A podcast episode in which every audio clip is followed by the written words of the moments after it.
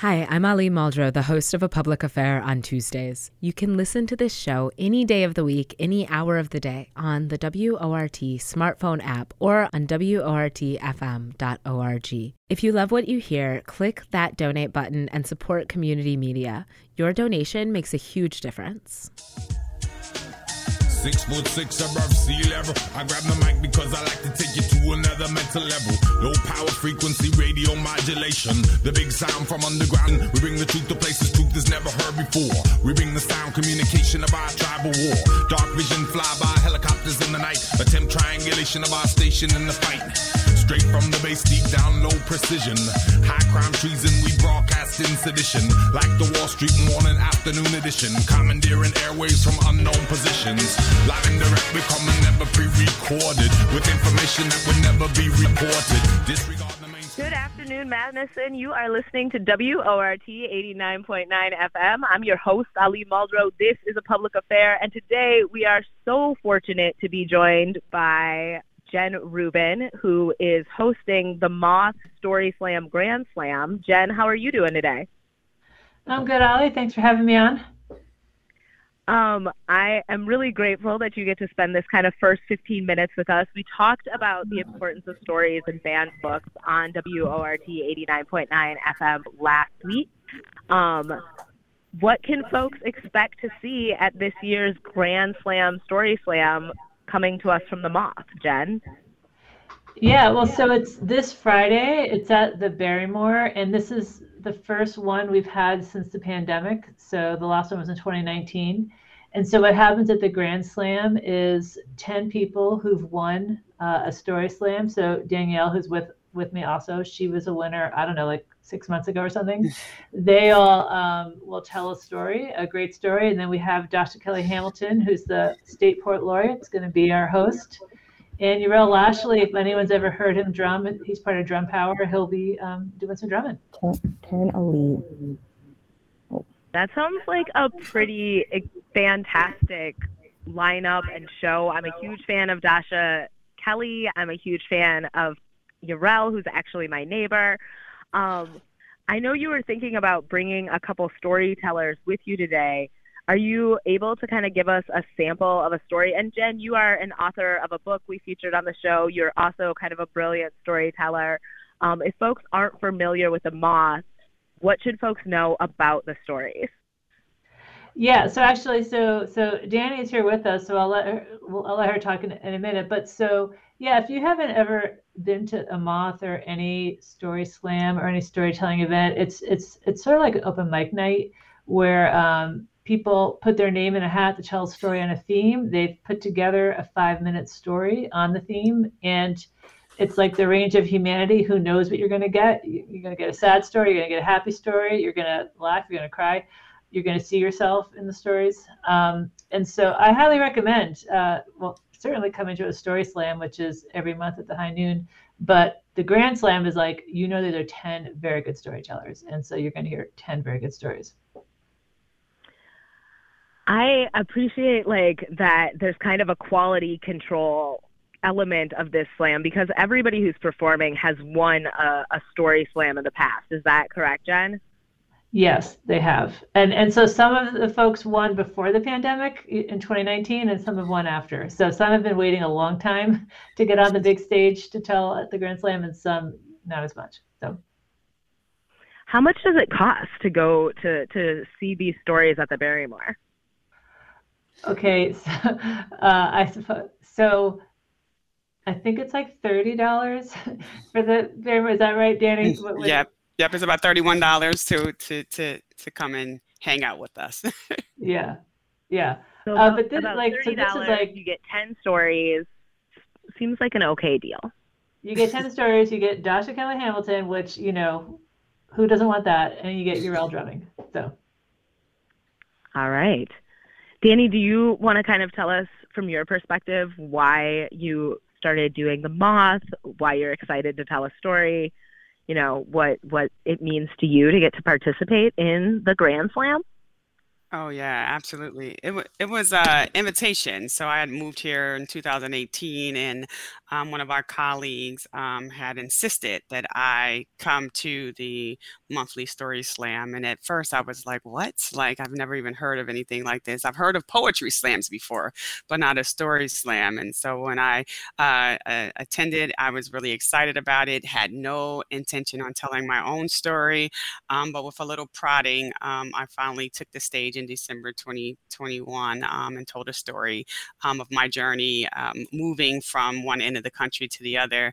Um, and I won. I was really surprised um, because I mm-hmm. was I didn't feel like I was prepared. But um, you know, when it's your story, it's your story, right? So it's not a lot of preparation in telling your own authentic story. Uh, it's just trying to cram that amazing story into five minutes. That was the challenge. Um, uh, and so we did it. And so now I'm here preparing for the Grand Slam, um, competing against nine amazing storytellers. So I'm super nervous.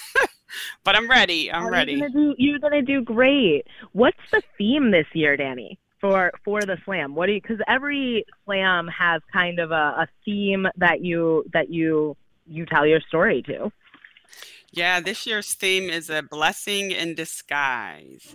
Um, so I think that we all uh, could tell a story that aligns with that. And so I have an amazing story that I would like to share uh, on Friday. And um, I've been testing it out with my kids, you know, begrudgingly. um, and so I, I'm, I'm really excited about sharing it on, on Friday. Oh, that's so that's so exciting! And are your kids going to join you at the slam? Yes, I have one of my daughters who's uh, coming in from Chicago, um, and the other two are not able to attend. But I do have some sorority sisters out there that will be in attendance to support their soror um, as well as my daughter. So I'm super excited about that. I will say, whenever Danny shows up to tell a story, or she's hosted once or twice, her soror sisters definitely definitely show up anytime Danny okay, takes the Shout out to your sorority sister. Yes, sorority shout out to Delta Sigma Theta Sorority Incorporated. what happens if you win this slam? So you've won, you know, you won a slam in, in Madison. That means you get to go on to the Grand Slam at the Barrymore this week. What happens if you win at the Barrymore? Well, so well, bragging rights, of course. so, um, and then you then you get to go for free for the next year, you and a guest, to the Story Slam. Oh wow, that's like a very very nice deal. Is there a, a national Story Slam or is it all local? So um, the Moth, like the Moth headquarters is in New York City, and they have a Moth Ball every year, which always looks super amazing. There's always like some famous person who's speaking. And when there was only a few slams in the country, the whoever won the Grand Slam locally would then get to go and shave their story down to one minute, and they would have all the winners of the year. But now that there's story slams in like 30 cities, like they just can't do that. Anymore. So so um, bragging rights and a, a, year getting in for free with the guest. Very and that's very and that's worth it. That that free admission is amazing. It's amazing. So I encourage people to tell their stories. Who's judging? What qualifications does it take to decide whether or not a story is a good story? Like well, last week, I, I started thinking like I hope one day I write a book that's good enough to get banned. Um, what what makes a story good? Uh, well, so what makes a story good? Um, well, first of all, that it is a story. You know what I mean? That like like someone has taken their anecdote. We all have these incredible anecdotes and taken the time to craft it into a story. So there's like there's a beginning to it. You understand what the stakes are. You know, like you know, a good storyteller can make making a peanut butter and jelly sandwich highly exciting. You know what I mean? So so there's a so they've introduced themselves, so we know who they are. Why do we care about them?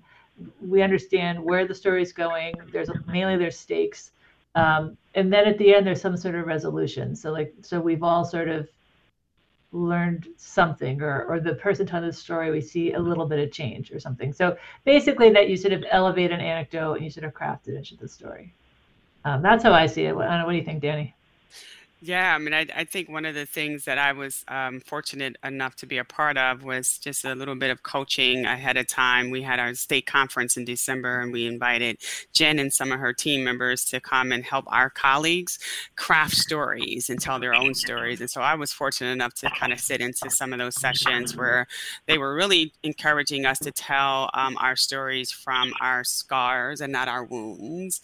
Um, and so that was another really big lesson that I learned in telling telling my own story because a lot of my stories come from really, you know, interesting experiences um, and but really trying to hone down on telling it from our scars and not our wounds um, really mm. makes for a, a really great um, story so i definitely you know um, I want to echo what Jen shared.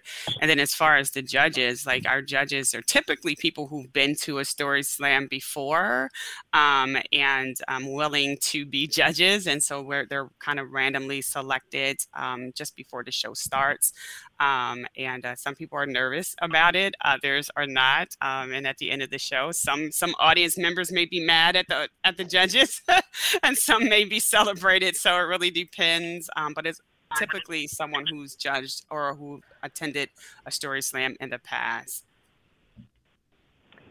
Y'all, I cannot thank you enough for joining us for the first little bit of the show and sharing the the story slam. Jen, do you want to just remind the folks who are listening to WORT 89.9 FM, a public affair, um, you know, how how they can attend the story slam, where and when it is?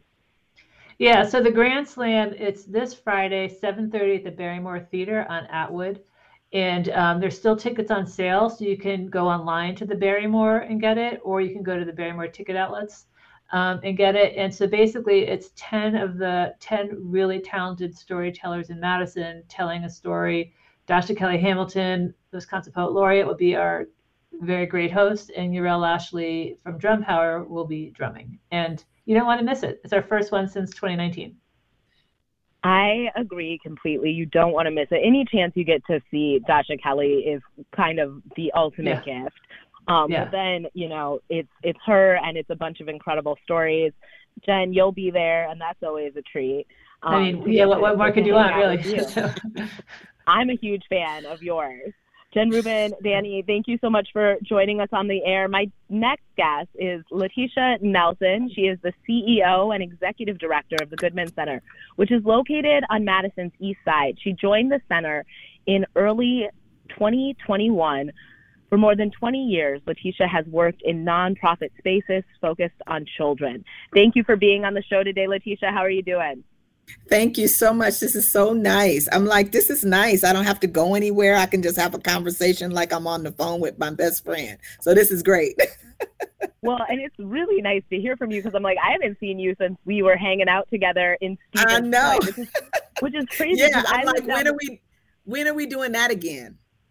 Oh, well, we'll have to talk to Angela Russell about that. But I can't thank you enough for joining us on the air today. We also have joining us to talk about childcare in the workplace, Emilie Edmondson. I'm sorry if I said your last name wrong, Emilie, um, is the secretary of the Wisconsin Department of Children and Families. She is responsible for the state and county programs that assist children and families. That includes child welfare, early care, education, and child support. How are you doing today, Emilie? I'm doing well. It's been a pleasure to listen. And now I'm sitting here wondering if I should take my kids to the Moth Slam on Friday night. That was my one question that I wanted answered is can I bring my children? I would say that my children would get in the way of my ability to enjoy that slam, but how old are your how old are your kiddos? I got an 8 and a 10 year old and I'm thinking maybe the 10 year old might get might get into it. Well, and the great thing about the Moth too is that it's a podcast. So if you're curious kind of what the stories sound like, you can check it out online. Um, and then you can decide if it's age appropriate for your kiddos, which is a nice way to kind of jump into this conversation about what young people need. Letesha, I invited you on the air today because Goodman did something that is really exciting. You all decided that you're going to provide free childcare to the folks who work for you. And I have to say, um, I love my job. I love the Gay Straight Alliance for Safe Schools. Shout out to GSAFE. And happy coming out day to everybody who is out and proud um, and everybody who is thinking about being out and proud, whatever that means for you, whatever your journey looks like. Um, but I really considered going to work for you because I spend a little over $1,600 a month um, to send my youngest kid to childcare. Letesha, can you talk to us about why it was important to you to start making sure that your staff um, had childcare included with their job, with their position at Goodman?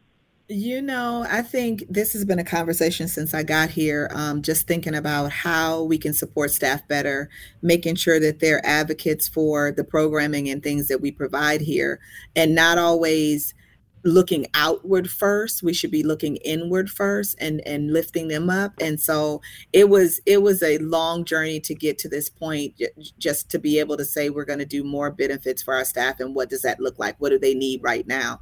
And i would say that when we announced well, first of all when we did the research around how much it would cost we found that in our budget the money is already budgeted for. And so we didn't have to do any heavy lifting to make that jump um, it really was about how then would our staff actually um, join jump in and benefit from it. And so we we started talking about okay how would they apply and how all of these things. And then i was like you know what? Why are we doing all of that? Let's just sign them up like we sign up every other family that's here and let them participate um, and see how yeah. that feels. It was the best i think it was the best thing that could have happened to us this year because it, it provided a you know a way for families to be closer. You know we spend you know you spend a lot of hours away from home um, doing the things yeah. that you have to do in the community. And and what better way to spend more time with your family than have your baby right across the street that you can go and have lunch with in the classroom if you want to? Um, oh. drop them off and just say mama's right across the street and show them where that is. That's that's a hard that's a hard sell in a lot of areas. Um, it was for me it was for me. I was doing the same thing you're doing, spending sixteen hundred dollars a month for one baby, um, and it's a lot. It's a lot. Oh, thank you so much for speaking to that. And I have to say, I so agree with the part of it that is like, this isn't just about prioritizing your staff's ability to support themselves and kind of the financial strain that childcare creates, but it's mm-hmm. also about supporting the the bond we have with our kids. And I'll mm-hmm. I'll say this, like, you know, as a person who works anywhere from 50 to 60 hours a week, anytime I could include my kids in my job, um, I did a fall fundraiser for a really long time, and my daughter would actually make videos with me because it would be a time where I was working all the time. Um, and I had to find a way to include my kids in it in order to spend time with them. Um, so I really appreciate you emphasizing like this isn't just about making sure you have free childcare. This is also about making sure that you get to spend as much time as possible with your with your kid. That you mm-hmm. know that we're cutting your commute in half. That we're really right. you know thinking holistically about what this means for the people who work for us. Emilie, mm-hmm. childcare is a, a huge issue for for families. What are you doing? Doing within your role um, as as secretary of Wisconsin's Department of Children and Families to support families in in navigating affordable, high quality care for their kiddos. Mm-hmm. Yeah, I mean this is this is huge, and I just want to say um, shout out to Letesha and the Goodman Center. I was so excited when I heard, um, and as somebody who lives right in the neighborhood um, too. Actually, my my kiddo's going to be over there this afternoon. Letesha at Scratch, so so uh, um, thank you for all that you do over there. Um, but just to to have to navigate this, I mean, I love being able to share um, our stories as um, as moms who have experienced, um, you know, looking for trying to find that high quality, affordable care. I had the same experience that both of you did.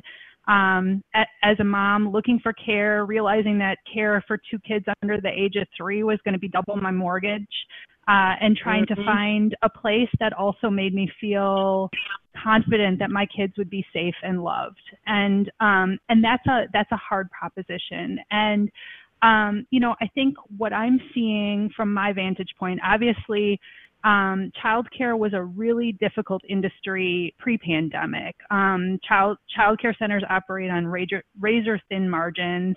Uh, the folks who work in childcare centers often um, are making uh, 10 to 13 dollars on average per hour, oftentimes without benefits, and um, you know, we all have the experience of paying double our mortgage to send to send our kids. So, so the the whole way of funding childcare centers is really broken. It's destabilized, and um, and so one of the things that we had the opportunity to do during the pandemic is to test out some new kinds of programs um, that that might help to stabilize the industry and maybe even grow the industry and also take uh, some pressure off families. And and so that's everything that we're trying to do now um, through COVID relief dollars, through programs that we're running out of the department, um, is about how do we how do we retain the high quality early care and education professionals that we have working in the field right now?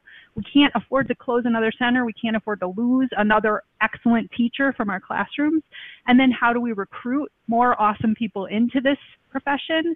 And then how do we expand the opportunity? So it's sort of a threefold problem. Um, I think what Letesha is doing over at Goodman, she's retaining, she realizes that her staff make that program what it is. And so um, offering a program like this helps keep those high quality educators in this sector. We've seen so many folks leave the industry. We need to keep them in the sector. And so it's through programs like that. And we're actually running a program similar um, to, to what Goodman Center is doing, we're really trying to incent other businesses to um, to provide a little bit of the cost of care for their employees, and the state is going to pick up another chunk of it, and ultimately it ends up being free child care for the employees. And this is a program called Partner Up. Um, that it is really taking off across the state, and it's programs like the Goodman Center program that we've really tried to model our program on for other businesses. Oh, Emilie, that was all incredibly helpful to, to hear and to think about. I I feel like I really often wonder why we don't have public childcare similar to public education. Um, we we are living in a state right now where it is a felony to have an abortion. Um, and and yet we don't have the basic supports people need to raise a family. We don't, you know, people in our state are not entitled to health care. They're not entitled to child care. Um, you know, there's there's no expectation around things like maternity leave.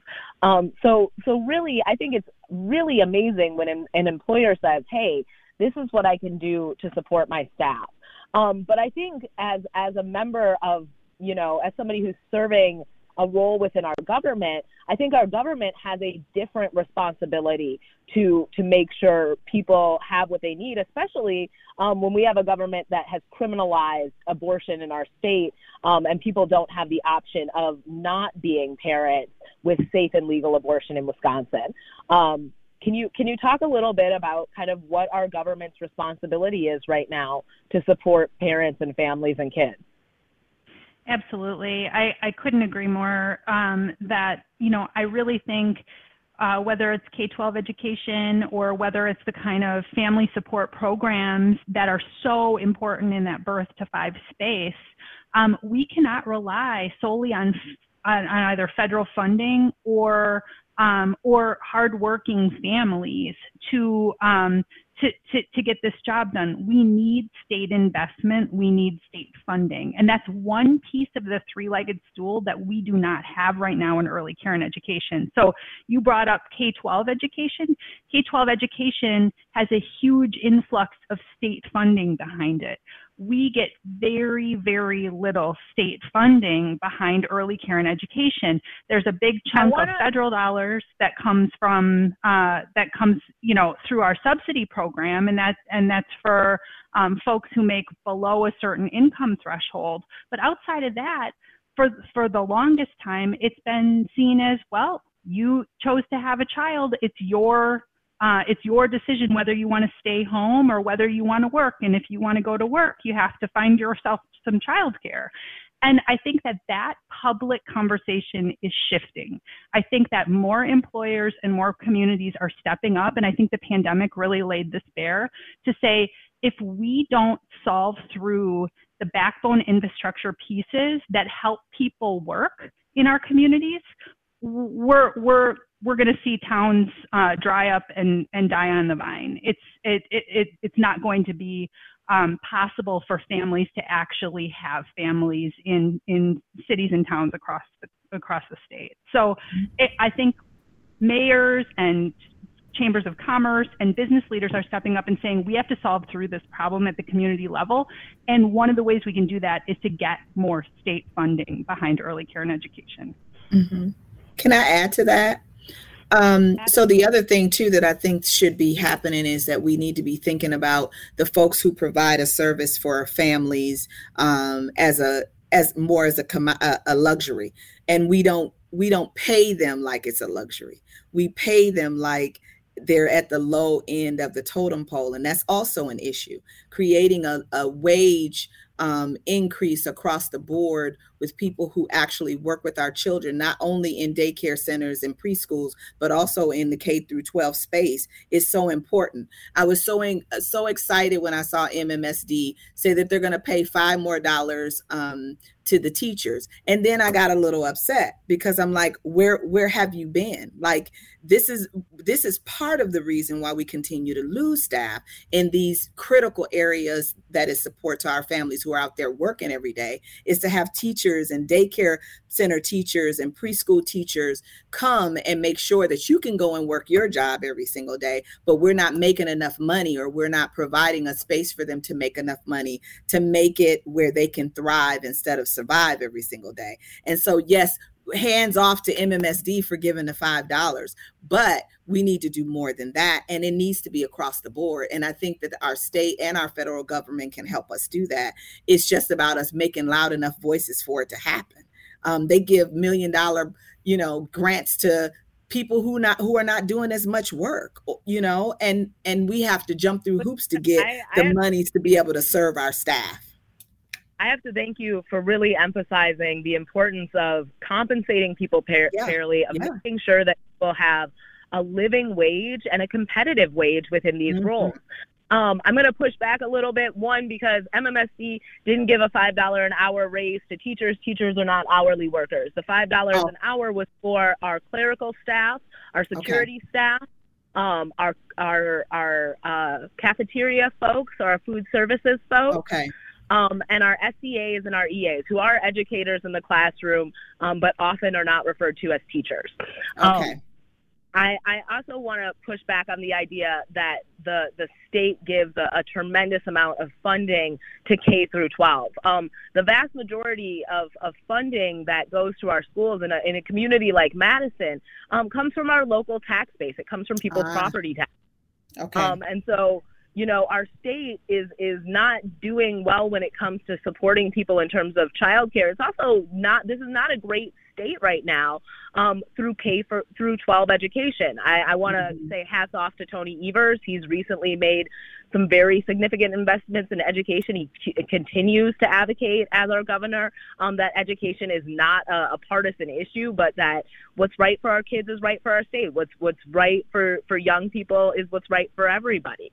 Mm-hmm. I, I want to ask now that we've been talking for a little while here on WORT 89.9 FM, I want to remind folks I'm your host, Ali Muldrow, and today we're talking with Letesha Nelson, who is the executive director of the Goodman Community Center. And we're also talking to Emilie Edmondson, who is the secretary of the Wisconsin Department of Children and Families. Mm-hmm. Um, I want to aim my next question at you, Letesha. Now that you all are, are you know, providing daycare to staff, are you seeing more people apply? We're we're seeing, you know, staffing shortages in every area of business across the board. Um, was part of the reason you wanted to do this was to attract people to Goodman um, for employment opportunities, and is that working? We haven't seen it. We just did it in September. And so it just happened with our new budget year. But I will say that we are hearing a lot from the outside with people who want to be teachers.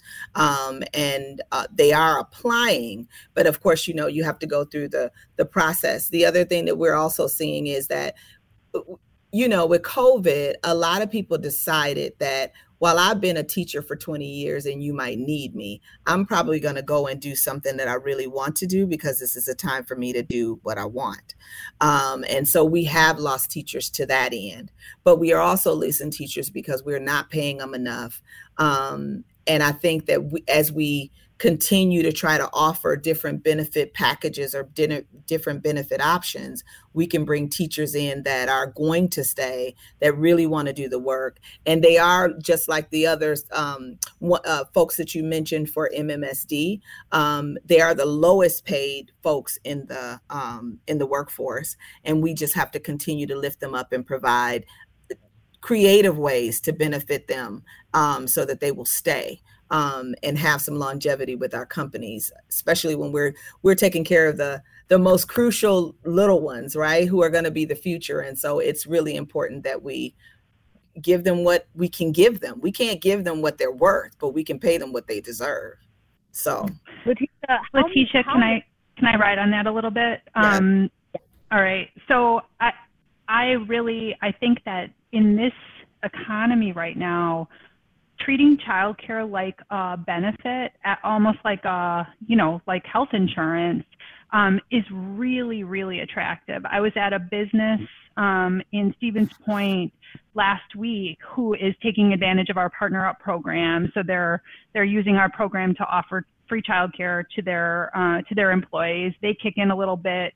Uh, and then the state picks up the rest uh, of the tab, and they've got about 15 or 18 uh, families participating in this, and these, this is a manufacturing company. And um, they have also invested in a free clinic in their uh, in their facility, and um, and so folks are able to like just pop downstairs to get their flu vaccine or get their annual checkup. Um, you know, it's it's it's made nice and easy for them, and those two benefits are um, are really like sort of their market advantage, they mentioned that they compete with another manufacturing facility down the road who pays $2 an hour more. And they're able to recruit and retain because of those two benefits that they mm-hmm. offer to families. And so, like, that's the story that we want to tell. I was up in Ashland recently at a child care facility that's using the Partner Up program. I talked to two child care workers in classrooms that were beneficiaries. So not only were they working in, you know, in classrooms, but they were also participating in the in the partner up program. So they were receiving free childcare. One of them was pregnant um, with a third child, and she said, "I absolutely would have left the workforce. There's no way I would have been able to have three little ones in childcare." Mm-hmm. And so, um, you know, I think that that benefit, thinking about the benefit um, that as a business you have when you are able to retain your talented staff that you've trained, that know your business, that understand the, the organization, um, that's really valuable in this economy because I think that churn aspect of folks who are just leaving and then you've got to recruit and train up and onboard folks it's a real drain on the organization. So whatever we can be doing to offer the kinds of family friendly benefits that keep people um, that keep people in this this high quality early care and education industry, it's going to be really important for our, our whole community. Mm-hmm. Mm-hmm. I agree. Oh, I, I completely agree with that. And I just want to ask a follow up question, Letesha. What percentage of your staff are taking advantage of the free childcare at Goodman for employees? Right now, it is about 13% of our staff. We have 100 and probably about 113 or 115 staff that are part-time or full-time and it you would have been amazed at when we announced it how many staff were actually pay, going somewhere else and putting their babies in other programs. One of my staff actually came up and was telling another staff that with this they would save $13,000 a year in childcare costs. And so that's $13,000 not coming out of the kitty for their entire family that they can use to continue to thrive in the way they want to. Um, not the way that the system is set up that they can't you know? So it it is just to hear that was like oh yeah it was worth it and we should have uh, thank god we're doing it now but i wish we had done it a long time ago. I wish we were i wish that other people were doing something like this and similar. And it's great emilie that you're saying that you have the partner up program because i had never heard about it but i'm going to now be telling everybody that i know who have staff and and that those staff have children that they could do something that would benefit their staff in this way. It's really important. I, I can't agree with you enough that this is incredibly important. And the other thing mm-hmm. that I think is amazing about what you're doing is I I drive 45 minutes away from my job to take mm-hmm. my kid to child I mean, I, I go to another town in Ma- another town in Dane County um, because it is so hard to get your kid into childcare, especially if you have a kid who's under two, if you have a really little baby. Um, and I, I have a one year old. And so the the convenience of being able to take your kid to childcare where you work to spend less time in the car with your kid um, just feels like such a such a no brainer, such an obvious mm-hmm. thing to do. Emilie, mm-hmm. I think a lot of parents really like it's hard to drop. I mean, I, if you remember that first time you dropped your kid off at childcare, there's kind of nothing like it. It is, um, it's it's really a hard thing to like leave your baby with somebody you barely know and go to work all day what do you say to parents if they if they say how do i know a child care is a high quality space for my kid what should i be looking for um, for a child care center um, that that serves you know early childhood yeah. Uh, so I'm going to give you the bureaucrat answer, and then I'm going to give you the WORT listener answer. And um, and I think it's somewhere in the middle, honestly. And I'm speaking from you know from the vantage of somebody who had to do that. Um, so we do have we've got a quality uh, rating system. It's called Youngstar. I'm sure Letesha knows all about it because um, because Goodman's a highly rated program um, but it's built on a five star system. And so you can go on and you can look up if you're doing your research and you're trying to find, you know, that, that right place.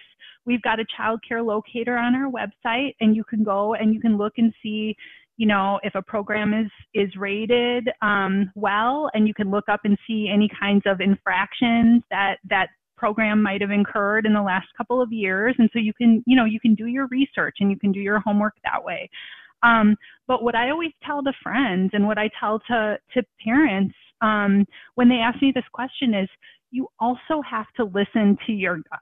You also have to get in that center and um, and and look look at the classrooms and um, meet the teachers and and feel what it feels like to be there and look at the faces of the babies that are there. And um, and ask yourself what's important to me? Because you're right. If I if I am going to leave my kiddo for 40 hours a week it, it's not just about whether or not you know whether or not there was a full diaper bin, uh, you know, uh, in the corner when the licensor came through, which you know might have incurred an infraction or something like that. Um, it's more about is my kid going to be loved? Is my kid going to be loved for who they are um, in the center? Are the teachers here? Do they want to be here? And do they want to know my kid for all that he or she or they are? Um, and I think that that is um, that was most important to me. Um, I definitely had a wild roller coaster of an experience as a mom, and um, it didn't. To me, it mattered less if the center had three, four, or five stars. Um, then did my did I feel comfortable every day leaving my kiddo there? Did my kiddo wake up in the morning and say, I want, you know, I feel good about going here? Um, did they seem happy when I went to get them? So those are the things that I would say are most important for me. The one thing I will say is if the center has three or more stars, um, we've done research reports that show that if a center has three, four, or five stars based on our quality rating system, um, that they're going to get the same positive benefits, high quality impact that any high quality center would have. And so I always tell my friends, um, you know, three, four, and five star centers, you should check them all out. They're all, you know, they're all worth checking out. And it's about fit and it's about what you want in that high quality center. Would you say that two or one store, two or one star centers you should try to avoid, or is there something that happens where if you have two stars, you're shut down until you improve?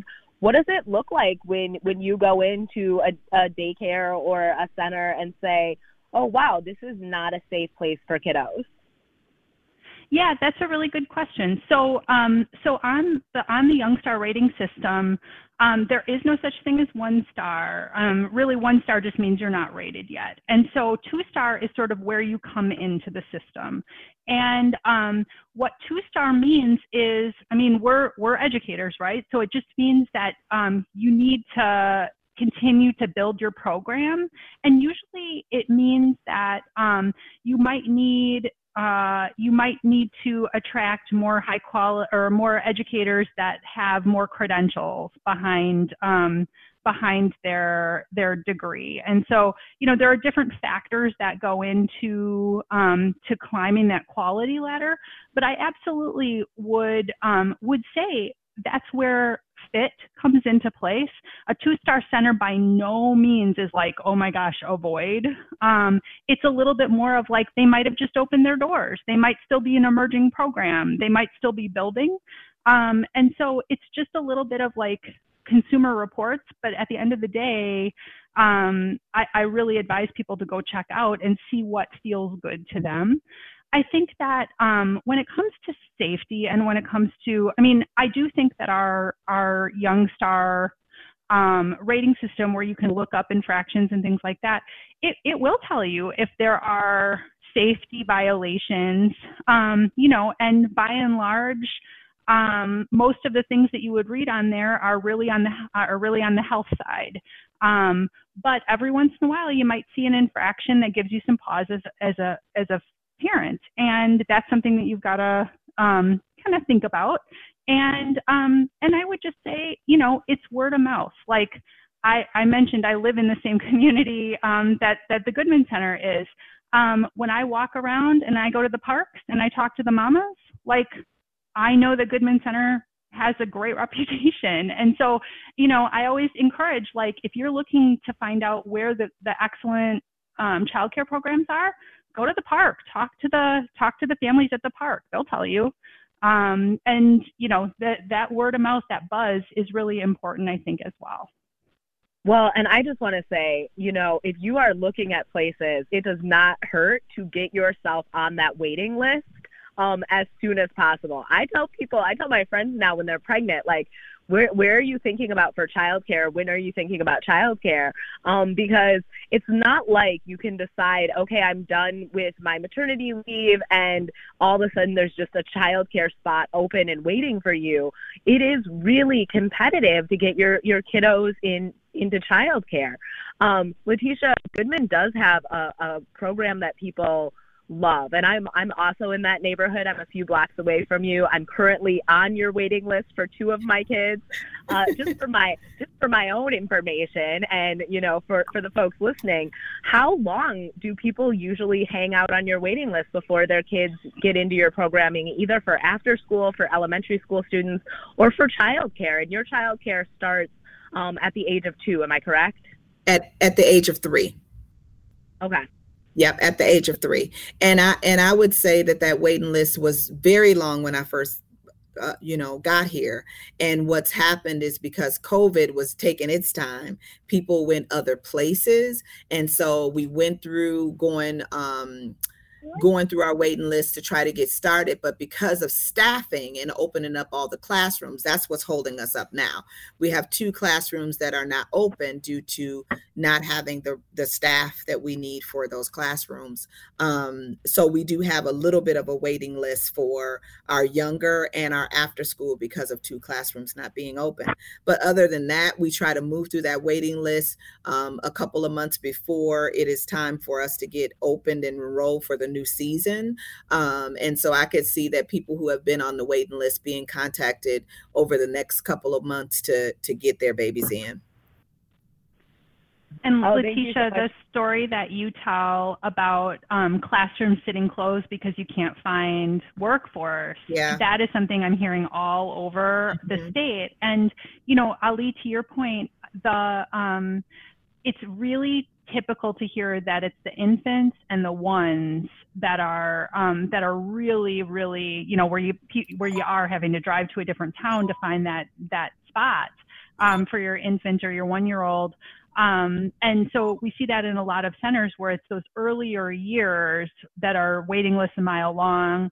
And then um, three, fours, and fives, there's maybe a little bit more flexibility, but I think the issue we've got right now is around workforce. And Yes. I'm wondering, Letesha, if you um, if you guys are planning to recruit off of that benefit, like um, the the child care benefit, like is that something that you're going to be planning on using as you try to staff up those two rooms? we are currently using that as as a way to recruit the other thing that we do which is a little different than other centers who have three year olds coming in the door we have what's called the pac program and that program actually teaches those who want to get into childcare um, through they it takes them through the certification process.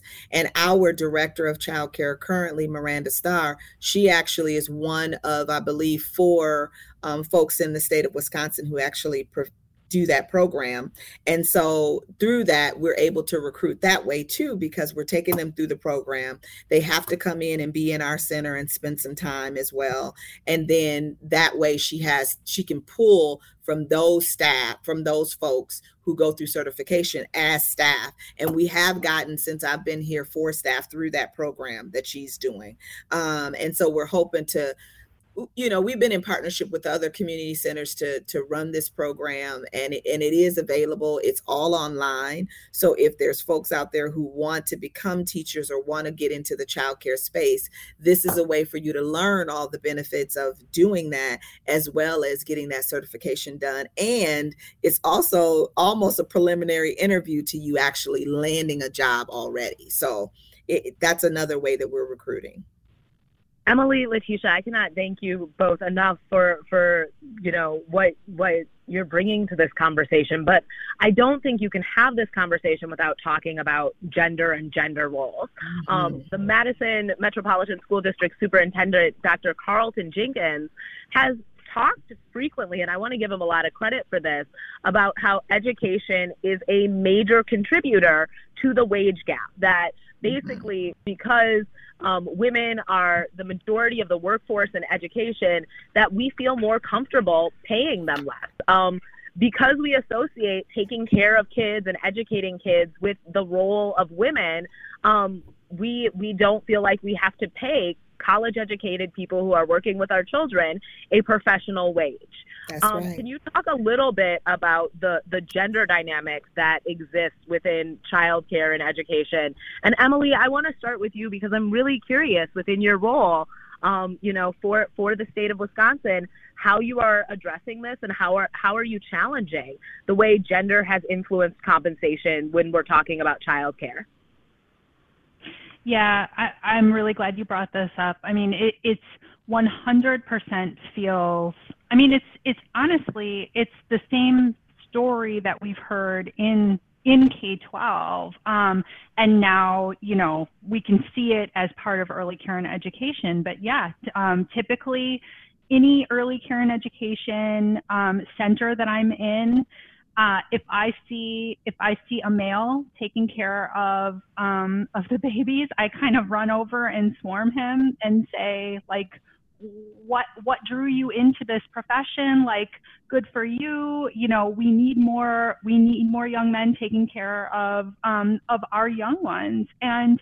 Um, and so we're trying to do. There's actually an awesome program um, out of Milwaukee, two two program. One called um, one called um, the Leading Men Fellowship, and another called let's see, what is it called? It's called like Phoenix Rising or something like that. Mhm. Um, uh, and these are programs specifically recruiting young men into the profession. Um, out of high school and and really you know kind of a grow your own program um, through the high schools and it has been so inspiring to like see young men in early care and education classrooms, particularly with the little um, the little three year old and four year old boys who are just like so proud and so excited to see um, young men as caregivers. It's mm-hmm. exciting.